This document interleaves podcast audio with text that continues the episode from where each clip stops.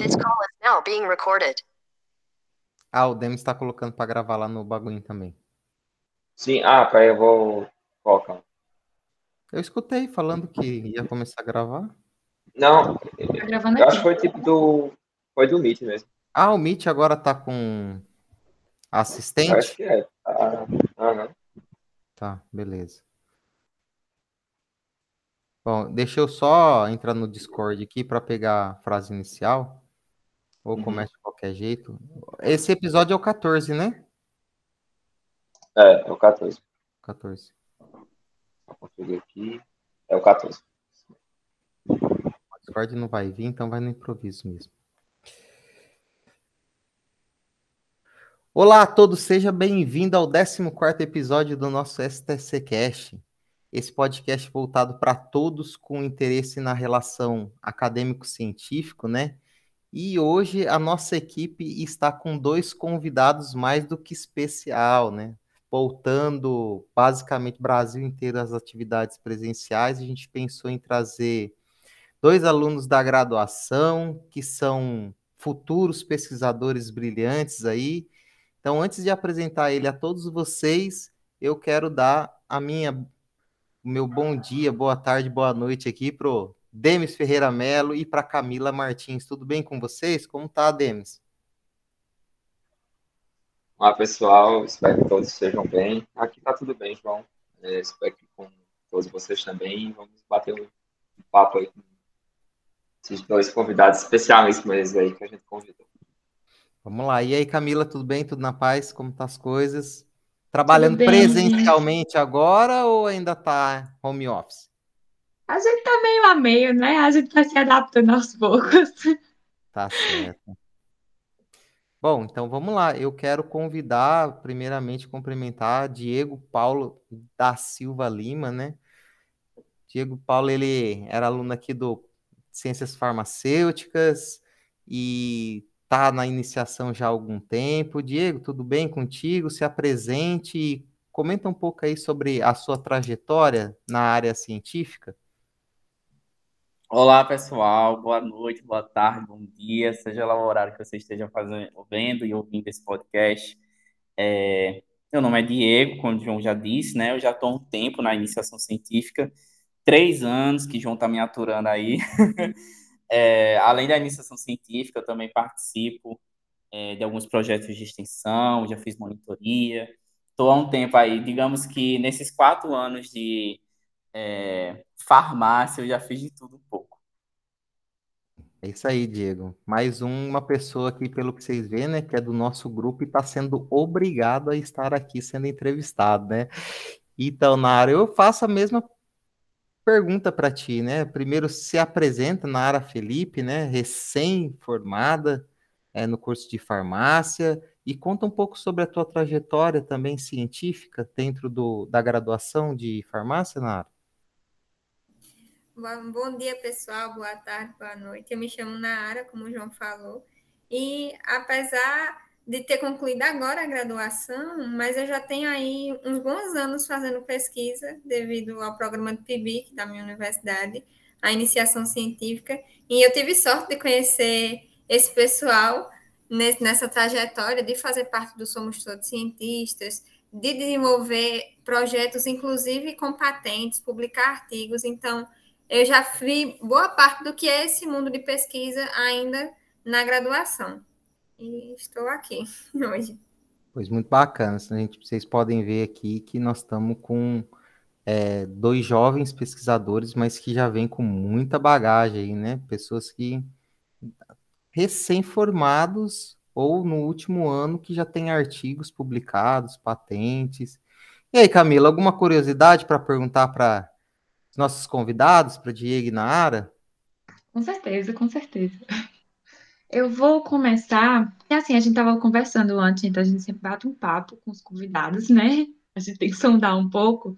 E a gente estava comentando que eles passaram por diversas fases durante a graduação, inclusive uma fase presencial inicialmente, online durante essa pandemia, né? E agora as atividades estão voltando. Eu queria saber para vocês qual foi a maior dificuldade dessa volta. Como é que está sendo essa adaptação de vocês ao modo presencial novamente. Começar com o Diego, né? Diego, você poderia responder? Então, é, eu acho que é até um pouco difícil comparar, porque quando. É, na verdade, eu já estou fazendo esse retorno faz um tempo, já faz mais ou menos um ano, né? É, porque eu, como já estou quase finalizando, estava quase finalizando o curso, eu estava tendo mais estágios, de um modo geral. Então, as aulas práticas em si, que era algo que eu estava adaptado, isso lá no começo do, do, do curso, né, antes mesmo da pandemia, não tem como eu, por exemplo, não consigo correlacionar. Eu acho que na área, né, que já está entrando aí, começando o mestrado, está tendo essas aulas teóricas, né, consegue ter essa comparação. Mas, assim, em relação à volta que eu tive, né, com os estágios, olha, sem dúvidas, eu achei maravilhoso, porque eu estava tendo essas aulas remotas, na minha concepção, a, a, as aulas remotas, de um, de um modo geral, é, eu não estava tendo muita muito proveito, né? Porque eu sou uma pessoa que eu, principalmente online, né? Eu, eu, me perco muito. Dá aquele 20, 30 minutos de aula, eu já não estou conseguindo me concentrar. É, enquanto que no presencial isso não acontecia, sabe? Então, para mim, as aulas remotas tinham essa, essa grande dificuldade na concentração mesmo, de prestar atenção na aula. É, eu compartilho desse sentimento, Diego. Inicialmente, acho que nos primeiros dois meses de, de aula online, para mim, foi muito complicado, porque eu gostava muito daquele, daquela interação que a sala de aula tinha com o professor durante as apresentações. E no online a gente não tem isso, porque tem que ficar sempre com o microfone desligado para não atrapalhar a aula. E os comentários eles foram diminuindo gradativamente e acabaram cessando de vez. Eu acho que durante os seis primeiros meses foram os mais impactantes, porque era aquela aula, o professor falando, o aluno em silêncio, porque se a gente fosse falar alguma coisa, tinha aquele medo de atrapalhar, do comentário ser. Muitas vezes a gente tem esse medo, né, de ser desnecessário. Mas depois do, do primeiro ano, eu acho que a adaptação foi melhor, pelo menos para mim. Como Nossa, foi para tu, Nari? Só um instante. É, eu compartilho muito com essa ideia tua, Camila. Realmente, eu sou uma pessoa também que eu aprendo muito perguntando. Eu não gosto de aula Então, para mim também tem essa questão que você comentou, me fez lembrar também que eu tinha muita dificuldade e, receio em fazer perguntas. Eu ficava, meu Deus, ninguém aqui já não quer assistir a aula online. Vamos ser sinceros, né? É, e ainda vou ficar fazendo pergunta, todo mundo quer que a aula acabe. Eu ficava com essa insegurança também. E a gente tem aquela coisa de, ah, eu vou perguntar então no chat para não atrapalhar. Só que muitas vezes o professor ele não tem acesso ao chat quando ele está fazendo a apresentação da aula. Então as perguntas ficavam todas para o final e às vezes o assunto se perdia. Era uma coisa assim bem confusa. Sim. Eu compartilho também. Ah, não, não, pode ficar à vontade. Desculpa, Demis. Inclusive, isso foi algo que eu observei na minha turma, a quantidade de pessoas que acabaram ficando extremamente frustradas durante esse período online. Assim, pessoas que sempre falavam que queriam ingressar em uma pós-graduação e que simplesmente desistiram, porque já estavam tão saturadas de toda essa questão online, de toda essa pressão que é assistir uma online e aprender o conteúdo, que não é fácil, que acabaram é, mudando totalmente ali o rumo que elas iriam seguir nas suas carreiras, né, na sua profissão. E isso foi algo que eu sei que eu fui privilegiada durante esse período de pandemia, porque com, quando se teve as normativas de poder voltar aos laboratórios em grupos menores, é, com todos os parâmetros específicos, eu pude voltar. Então, eu acabei indo bastante para a universidade. Então, quando eu cheguei essa semana, que vi a universidade lotada, que com todo mundo rindo, todo mundo conversando, assim, foi algo que eu, eu tava automaticamente rindo essa semana na universidade. É um assim. choque, né? E ver os professores, eu vi, um, eu vi uma professora lá que eu gosto muito dando aula, deu vontade de chorar, minha gente. Eu, eu não sou uma pessoa assim. Então, é realmente de se entender o que o ser humano é um ser de relacionamentos, né? E eu acho que essa pandemia deixou essa parte muito muito guardada dentro de nós. Então, voltar a isso agora é como se a gente estivesse sendo libertos. Pelo menos essa é a sensação que eu tenho voltando no presencial. Tu pode falar, você gostaria de, fazer teu comentário? Não, claro, é só comentando essa questão da, dessa, desse nosso, nosso retorno, né, agora as atividades assim, plenas, principalmente da graduação, né, que em relação às, às aulas, remotas, foi um, eu senti uma diferença ab, é, absurda, porque todas as minhas aulas do mestrado eu tive aulas presenciais, não peguei nenhuma aula no mestrado é, remota, né, e para o doutorado, paguei to, todas as minhas cadeiras remotas, então eu consegui ver uma diferença muito clara nisso, até na questão de aproveitamento da, das disciplinas, tipo, é, em aprendizado mesmo. É muito, muito diferente, muito diferente. E, assim, é, acho que a, gente ainda não sabe, é uma coisa que até eu, João Camila e até Marina também, a gente conversou há algum tempo, né, a gente não sabe ainda qual é o impacto que isso vai causar futuramente na, na formação, porque existe um, uma, é, é, no caso, é, uma diferença muito grande nesse, nesse aspecto, né? E só comentando essa questão da volta, que na, na área disso aqui ficou bastante emocionado, né, quando viu a, a UFB com alunos novamente, eu tive esse mesmo sentimento na UFPE, porque eu fiz, é, comecei as atividades presenciais no doutorado em maio do ano passado e só estava basicamente funcionando no departamento de farmácia da, da UFFPE os, os laboratórios de pesquisa, né? A graduação ainda não, não tinha retornado. Então, era aquele vazio do departamento, era basicamente isso. as pessoas estavam concentradas no, nos laboratórios, basicamente, e em março, no início de março, teve o retorno, o retorno das aulas, das aulas, das aulas presenciais para a graduação. E ver aquele departamento, tipo, lotado, com alunos circulando, com, conversando, sabe? Bateu aquele sentimentozinho, sabe? De que, putz, a gente tá realmente voltando, sabe? Depois de, depois de tanto tempo, eu, particularmente, fico até sem, sem acreditar, sabe? Então, realmente, tem hum. esse, a gente tem ainda esse, esse filme, né? do, do é. pós-pandemia. Não, muito difícil, ainda bem que tudo está retornando, né, ao seu normal, os índices de hospitalização muito baixo e a gente sempre conversa sobre o impacto que esses dois anos ele vai gerar, mas eu voltei a dar aula agora e eu tenho uma turma que ela é do P4, né, quarto semestre essa turma ela nunca teve uma aula presencial. E por coincidência, a primeira avaliação da primeira unidade foi a minha disciplina, né? Então eu já tinha, até comentei com vocês que eu já tinha pensado em utilizar aquela metodologia 300.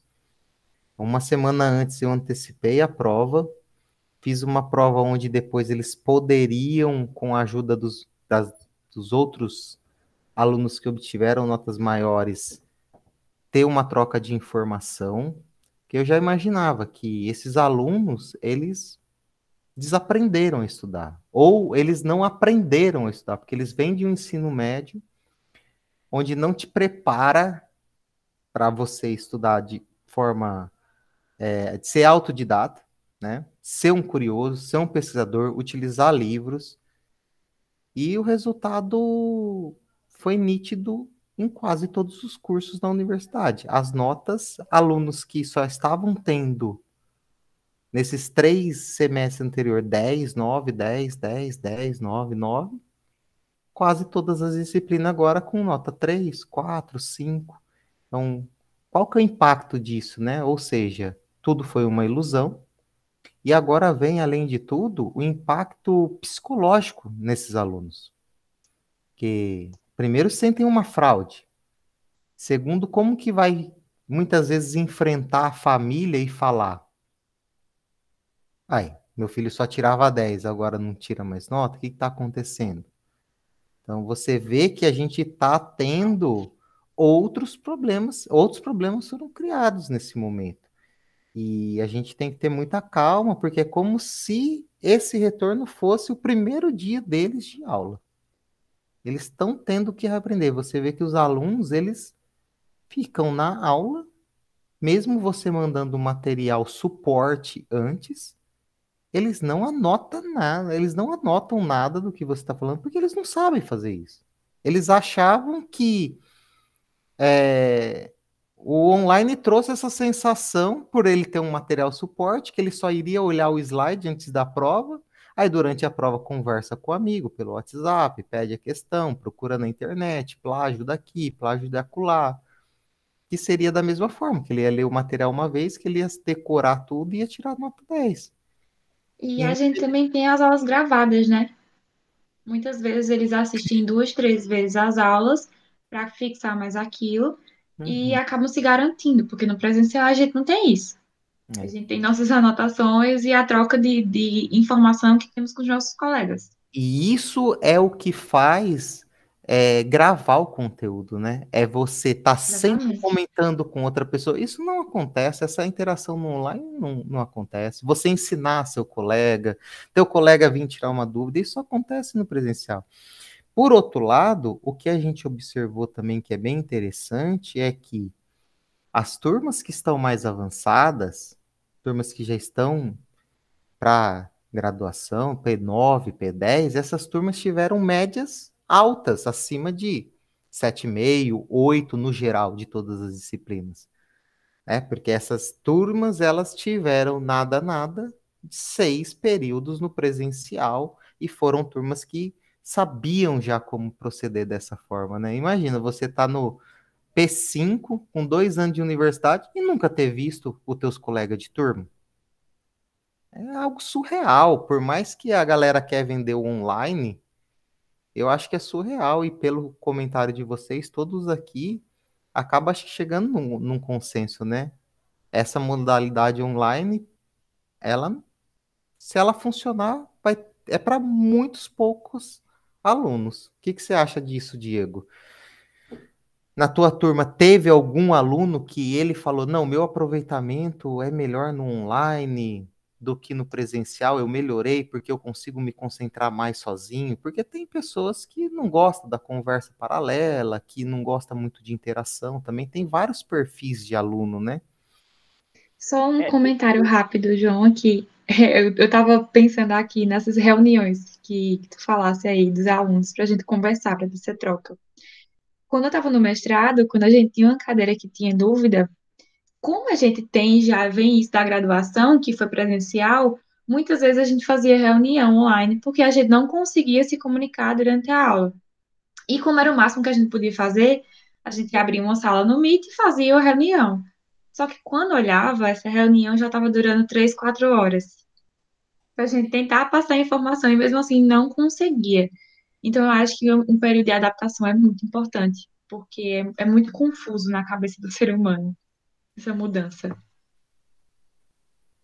É, eu acho que, é, como o João disse, né, cada pessoa, cada aluno tem sua forma de aprender, mas pelo que eu observei, tinha pessoas que não queriam a volta do, das aulas presenciais porque, querendo ou não, entrou em um comodismo, né? Porque, ah, eu sempre vou, eu não vou estudar para essa prova porque eu sei que vai ter um colega que vai estudar e, consequentemente, eu não preciso. Então, alguns, alguns dos alunos estavam com receio por conta disso. Mas, sim, é claro que é, tem alguns alunos que se dedicaram da mesma forma, ou até mais, no, no online, e que, querendo ou não, é, quando você tem aula online é mais prático, né? Porque, principalmente alguns alunos de fora, né, de outras cidades que não são de Campina Grande, é, seja de regiões vizinhas, seja de outro estado, que é o meu caso, é, querendo ou não, para esses alunos, é muito mais, apesar de talvez ele não estar tá aprendendo 100%, mas acaba sendo melhor para ele porque ele não tem essa é, essa dificuldade de ter que se locomover até a universidade, gastar, sei lá, uma, duas horas até chegar à universidade, que é o caso de alguns dos meus colegas, né? Podendo, sei lá, começar realmente a estudar oito horas da manhã, é, e ter o seu tempo, né? Porque a aula tá ali gravada, ele vai no tempo dele e tem essas vantagens. Então, eu acho assim, que, querendo ou não, tem os seus pontos positivos e negativos. É, uma coisa que eu tenho observado é que por os meus dois primeiros anos de universidade, que foi no presencial, assim, você tem uma mudança de mentalidade que é absurda, porque você sai do ensino médio e você entra em todo o ambiente universitário. Então, eu considero na minha graduação, como os dois primeiros anos, assim, o que eu mais cresci, o que eu mais avancei, foi quando eu ingressei na pesquisa. Então, eu vejo isso como um reflexo na pessoa que eu sou hoje, né? na estudante que eu sou hoje. E conversando com colegas mais novos no curso de farmácia, que entraram durante a pandemia, é, eu conversei com um cidadão esses dias e eu converso com muitas pessoas a todo tempo, sou uma pessoa que fala muito. E conversando com alguns, e esse me chamou em especial, é, me chamou a atenção especial, porque eu estava perguntando, e aí, tá gostando do curso? O que, que tá achando da universidade, apesar do online? Aí ele me, fa me falou, ah, eu estou achando muito bom, é muito fácil de entender as coisas. Aí me veio com a seguinte informação: eu coloquei 11 cadeiras, 12 cadeiras no online e achei super tranquilo pagar essa quantidade de cadeiras. Aí eu fiquei assim: como assim você pagou 12 cadeiras de uma vez e achou simples? Não tem condição. É quem, real. Quem vivencia a universidade como ela realmente é, com a carga horária que se tem, com a cobrança que se tem, com a quantidade de material que você tem que ir atrás do tanto de links que você tem que fazer em uma cadeira só, imagina se você vai pagar 12 ao mesmo tempo. E até eu falei para ele, eu fiz, olha, o que você tem de universidade, quando as aulas voltarem segunda-feira, porque isso foi semana passada, vai modificar totalmente, porque você vai entender o que é estar dentro de uma, de uma universidade e estar dentro de uma universidade pública. E essa pessoa, ela é, ela gosta muito da área da pesquisa. E aí eu falei, olha, para você que é o pessoal da pesquisa, pode se preparar, porque você é, é o aluno que vai estar aqui mais cedo e vai ser o último a sair. Porque é muito complicado você realmente aprender propriamente dito. Aprender de, de ter ciência de que aquilo que você vai ensinar para o seu colega está correto. Então, quando eu falo do online hoje, eu lembro desse, desse relato desse menino, de que ele conseguiu pagar 12 cadeiras e achou isso super tranquilo. Eu acho que É, isso reflete bem o quão foi raso. Eu, raso é a melhor palavra que eu consigo para descrever o online. Foi sim, claro, era a melhor opção que tínhamos dado ao- a todo o contexto de saúde mundial, mas de longe é algo que as universidades, os, todos os centros de educação vão ter que dar um jeito de.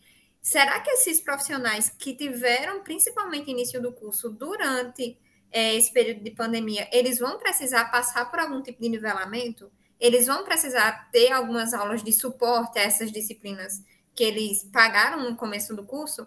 Porque é algo que eu observo desses colegas que são novos, que eu começo a conversar e eu começo a puxar informações dessas cadeiras e eles ficam, tá, mas eu não vi isso, mas eu não sei o que é isso. Eu fiz, a essa altura, sexto período, você tem que saber esse tipo de coisa. E então eu fico realmente pensando nesses vários links, né? É, Quando Nara, fala do é- online. E mil vezes presencial. Não, não tem É. comparação. Pode falar. É, você me fez lembrar de uma coisa muito curiosa. Eu estava até conversando com alguns dos meus colegas e a gente estava falando do impacto até psicológico que vai ter para esses alunos, né? Vai ter alguns alunos que vão voltar é, agora através e vão pagar, por exemplo, química farmacêutica, que é uma das cadeiras é, polêmicas, né? E que a gente tem muita dificuldade de, querendo ou não, de, de ser aprovado aqui na UFPB é, por cobrar, né? É uma cadeira em si que você tem que ter um link de vários assuntos. A cadeira por si só tem essa dificuldade. E a gente estava comentando essa, essa, talvez esse impacto psicológico que vai causar nesses, nesses alunos, né? Porque são alunos que são acostumados a ter nota 9, 9,5, é, no, o mais baixo, um 8,5 aí da vida, e vai se deparar logo com uma cadeira desse nível presencialmente, né? Eu fico até pensando nessa questão mesmo, do impacto que vai causar nesses alunos. E quanto isso pode ser até perigoso. É, outra coisa foi da questão da falta de, de experiência que eu observei em alguns deles. A experiência que eu quero dizer é, nas aulas práticas mesmo. Tem aluno que não sabia, por exemplo, tarar uma balança. Isso já está o quê? No quinto, sexto período. O que é inimaginável, né? Porque um farmacêutico se formando sem aula prática, ele fica defasado. Então, é dois pontos que eu acho bem preocupantes. É, vocês estão trazendo questionamentos é, importantes e para quem valoriza a nossa profissão e para quem, porque a gente exige bons profissionais também para que a gente possa ser valorizado no futuro. Um deles é a possibilidade de nivelamento, né? Que eu antes até da pandemia na área, eu sempre falei com todo mundo que é porque só existe prova para advogado, né? Para ele sair do status de bacharel e poder advogar. Porque os outros profissionais também não necessitam disso.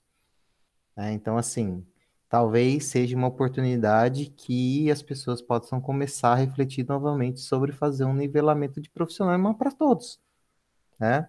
Para todos os profissionais, porque a gente sabe que mesmo antes da pandemia é, tem aquele tipo de profissional que não se adequa, ele está fazendo por fazer, acaba utilizando de algumas artimanhas, para poder passar. A gente sabe que na universidade também particular exige, exige uma outra, tem, existem outras concepções. Então, assim, é, é difícil. Até na pública a gente vê muitas coisas que às vezes facilitam para o aluno para não ter briga com a turma e etc. Então, talvez um nivelamento seja muito importante. Questão psicológica apontada por Diego, eu já tenho visto isso, né? é, já nesse P1, então, assim, é o, vai ser novos desafios que nós vamos ter. Então, estamos tentando levantar isso aqui para que a sociedade possa discutir. E aí, Camila, mais tá gostando desse papo? Mais alguma questão para os nossos convidados? O que, que você está achando disso tudo? Ficou meio polêmico e meio empolgante, né, esse assunto. Então, chega tá fluindo, minha gente. Todo mundo falando ao mesmo tempo, né? Característico da gente. É, eu queria saber também, porque assim, a, a minha qualificação e a minha dissertação eu apresentei no online. Eu não sei para vocês, mas para mim é uma dificuldade gigantesca, porque quando eu estou é, tentando passar o meu conhecimento para as pessoas, eu gosto muito de ver neles o que está acontecendo, se eles me dão algum sinal de retorno, sabe? Aquele, aquela balançadinha de cabeça, o, sorri, o sorrisinho quando a gente está conversando durante a, a arguição, é, eu gosto de, de, ver a pessoa, de sentir a, o que a pessoa está falando. Para mim foi muito complicado por ser no online. Eu queria saber para vocês também se há essa diferença, como é, se vocês também têm essa mesma dificuldade. É, para mim, eu cheguei à conclusão hoje porque eu tive que apresentar o, meu primeiro seminário enquanto mestranda, eu hoje cheguei à conclusão de que eu estava acostumada com o online. Porque quando eu estava terminando meus slides ontem, é, estudando, eu só olhava para a tela do computador. Aí eu cheguei à conclusão e estava pensando, meu Deus, o que é que eu vou fazer na hora da apresentação? Eu não vou poder ficar fixo olhando para a tela do meu computador, eu não vou olhar fixamente para os meus slides como era no online. E, isso me deixou em pânico, tanto que hoje, na, durante a apresentação, eu, antes da apresentação, assim, eu estava tremendo, suando frio, assim, meio enjoada até. Mas o que eu percebi que foi que quando eu comecei a apresentar, aí sempre tem alguma, alguma piadinha, alguma coisa que a gente tem a interação da turma. E eu fiz até uma brincadeira com o professor que estava é, assistindo a, a apresentação e todo mundo da turma começou a rir. E eu parei assim, eu fiz, caramba, que legal. Eu tinha me esquecido realmente de como era bom apresentar no presencial. Então, é, por mais que eu tivesse acostumada com um online, é, eu fiz bastante coisa online, apresentei dois PIBICs online, meu TCC foi online. É, eu descobri que eu prefiro hoje muito mais o presencial, apesar de já estar bem habituada. Eu acho que todo mundo teve a oportunidade de, de ter um bom treinamento de como apresentar tudo online. Eu não sei se Diego se sente do mesmo jeito. É, assim, Nara, é, assim como Camila, eu sou uma pessoa muito olho no olho, sabe? Então, eu também tinha, eu tinha essa sensação. Eu tinha a sensação, quando eu apresentava seminário online, que eu estava falando literalmente sozinho, né? Inclusive, por isso que eu até tentava, às vezes, participar é, de algumas aulas, porque eu sentia na pele o, o que alguns professores vivem diariamente, né?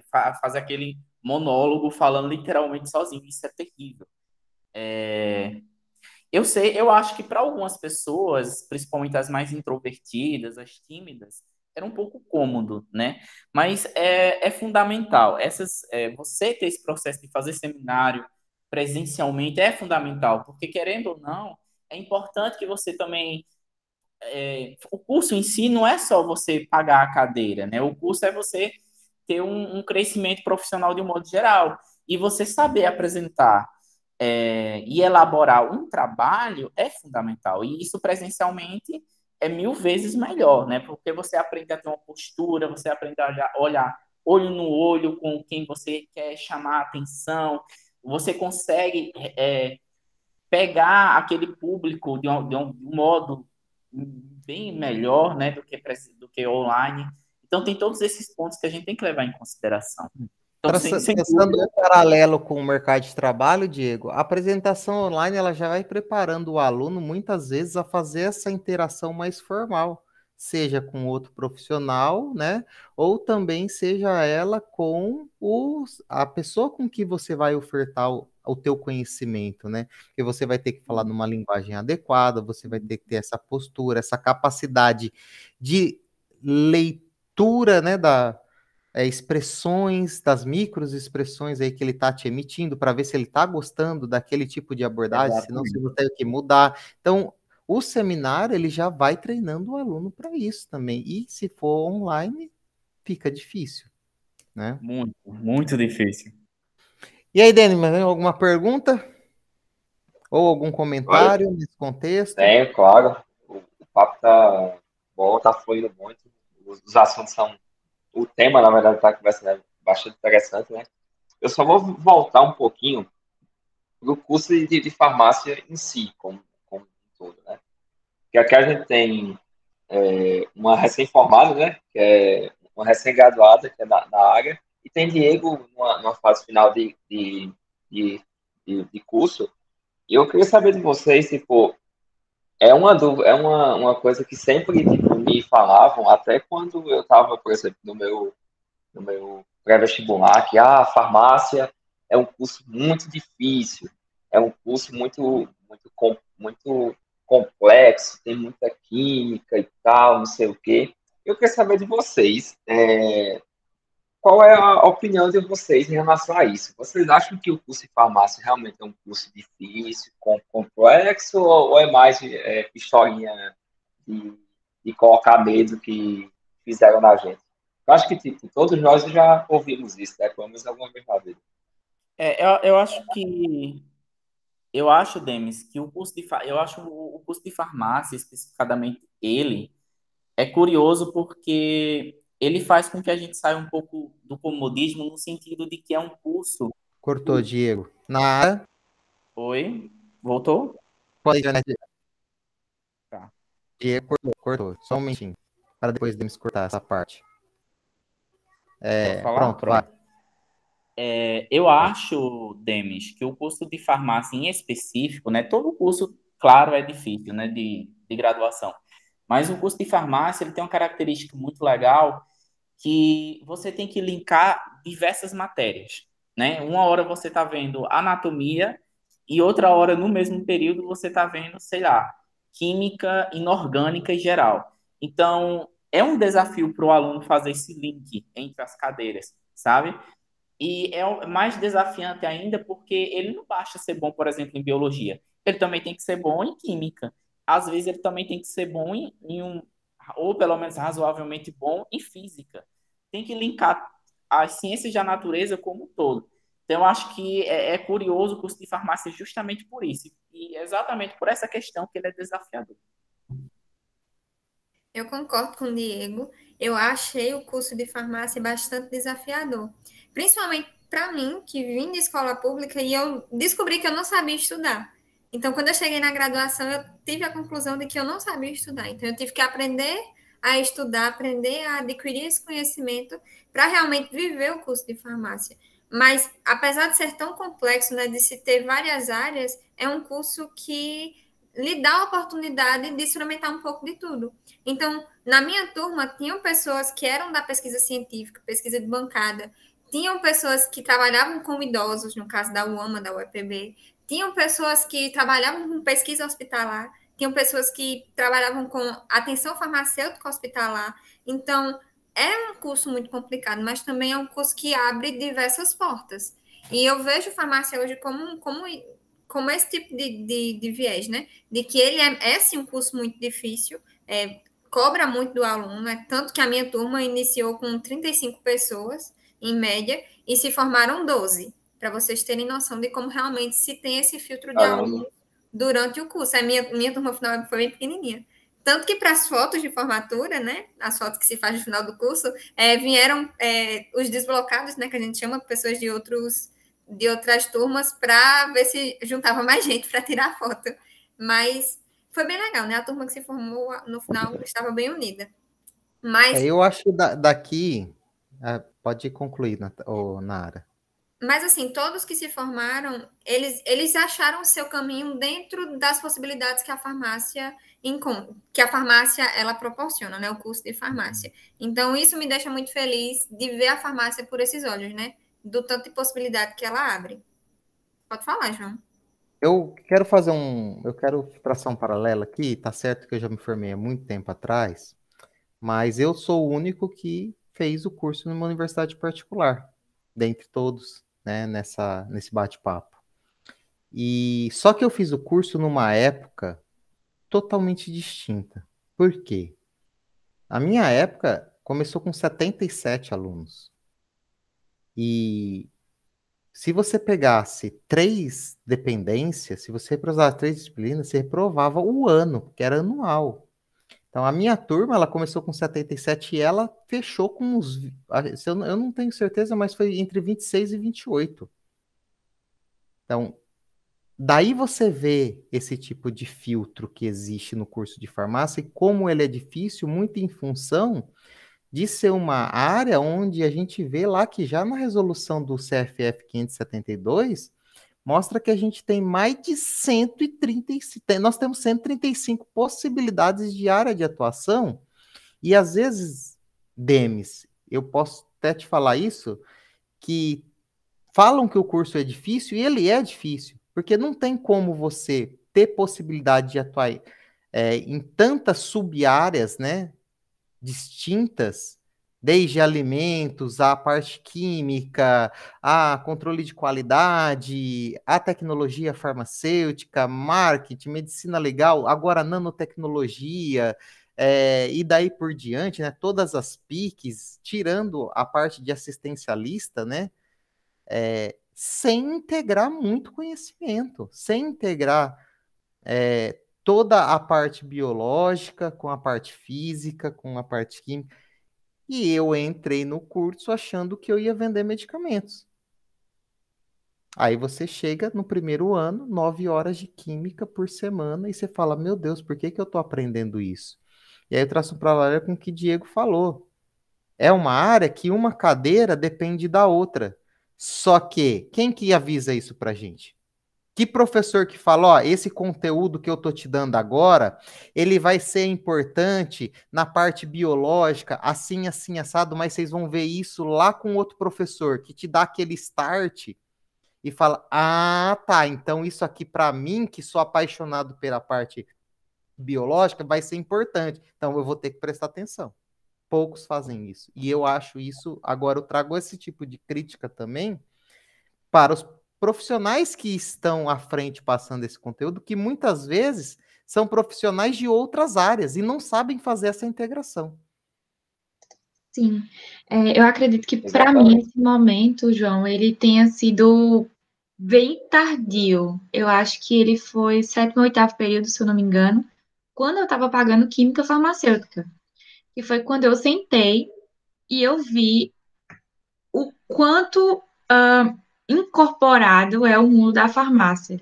Porque, assim, quando eu parei, que eu vi que eu, tá, que eu tinha que pagar uh, é, a, toda a história, todo o, o processo que, que QF estava, que, que, assim, que o medicamento passava pelo corpo, como é que eu ia criar o medicamento, o que é que ele ia fazer comigo, né? O que é que o medicamento faz comigo, o que é que eu faço com o medicamento, como que ele vai sair de mim, como é que ele vai ser excretado, como é que ele vai ser metabolizado, se isso vai interferir em algum é, exame laboratorial. Então, assim, todas as áreas da farmácia, elas, elas acabam se intercalando em química farmacêutica, para mim. E isso foi um momento bem decisivo, que foi quando eu parei, eu disse, não, eu vou ter que revisar tudo, porque tudo que eu estudei, claro, eu absorvi várias coisas, só que é, existiam algumas lacunas na minha cabeça, porque até então eu não entendi que uma coisa dependia da outra. Então, foi em Química Farmacêutica que eu parei, sentei e revisei tudo que eu tinha visto até então, para poder entender o que é que a disciplina estava me proporcionando. Eu não sei se para vocês foi assim também. Aqui tá todo mundo no chat comentando basicamente isso. É. E só que isso é muito triste, pô. É, é muito triste porque você perdeu três anos de curso, você tá entendendo? E depois você tem que correr atrás de um prejuízo, mas numa etapa onde você já tá com outros pensamentos. É, então, isso precisa ser mudado. Isso é algo urgentemente precisa ser mudado, não é, Demis? Ô, João, só comentando essa questão que você tinha é, falado anteriormente, que isso é muito culpa, às vezes, do, do profissional que está passando esse, esse, esse conhecimento. E, assim, é, pelo menos para a gente que veio da UFPB, né, Caminho de Erro, na área, nos primeiros períodos, isso, claro, vou falar isso agora, mas não desmerecendo o papel de professor, que eles, que eles são, são professores excepcionais, mas a forma como a química, a nossa química básica, né, a nossa química inorgânica, química geral, química é, orgânica, físico-química e química analítica, ela é muito voltada para o curso de química, porque os professores são mais majoritariamente de química. Então, falta essa é, essa um figura exemplo, do, né, do tópico. Exato, exato, da aplicação. A gente vê uma, uma química muito, muito teórica, mas a química aplicada, para nós, nós farmacêuticos, ela é a mais, a mais importante. Claro, né, a base ela tem o seu fundamento, a gente tem a, a total noção disso, mas a aplicação dela, ela fica tipo, completamente tipo, defasada para a gente que viu, né, tipo, nos primeiros períodos. E a gente vai sentir, a gente sente mais isso, né, justamente em QF, como a que havia comentado aqui no chat, né, é um divisor de águas para o curso de farmácia, porque é lá que você vai precisar reunir todos esses conhecimentos da química básica e aplicar. E como a gente não viu a aplicação antes, vai ficar muito mais difícil. É por isso que QF é uma, uma, uma cadeia extremamente complicada. É, eu acho que esse é justamente o ponto, Demis. E João levantou uma questão que eu achei pertinente da mudança, né? Isso não é culpa do aluno, é culpa, por vezes, do professor, que não não está totalmente atualizado. Às vezes é culpa até em relação também a como é organizado a, as cadeiras, os componentes curriculares. Eu posso dar exemplo, por, da questão, por exemplo, da USP. A USP é uma universidade que, no curso de farmácia, eles interligam é, química orgânica, química farmacêutica e, se, não, se eu não me engano, fisiologia. Tudo em uma cadeira só. Aí tem o nível 1, o nível 2 e o nível 3. Mas desde o começo, o aluno ele vê essa interligação. Então, é fundamental, como o João estava falando, é ter essa mudança.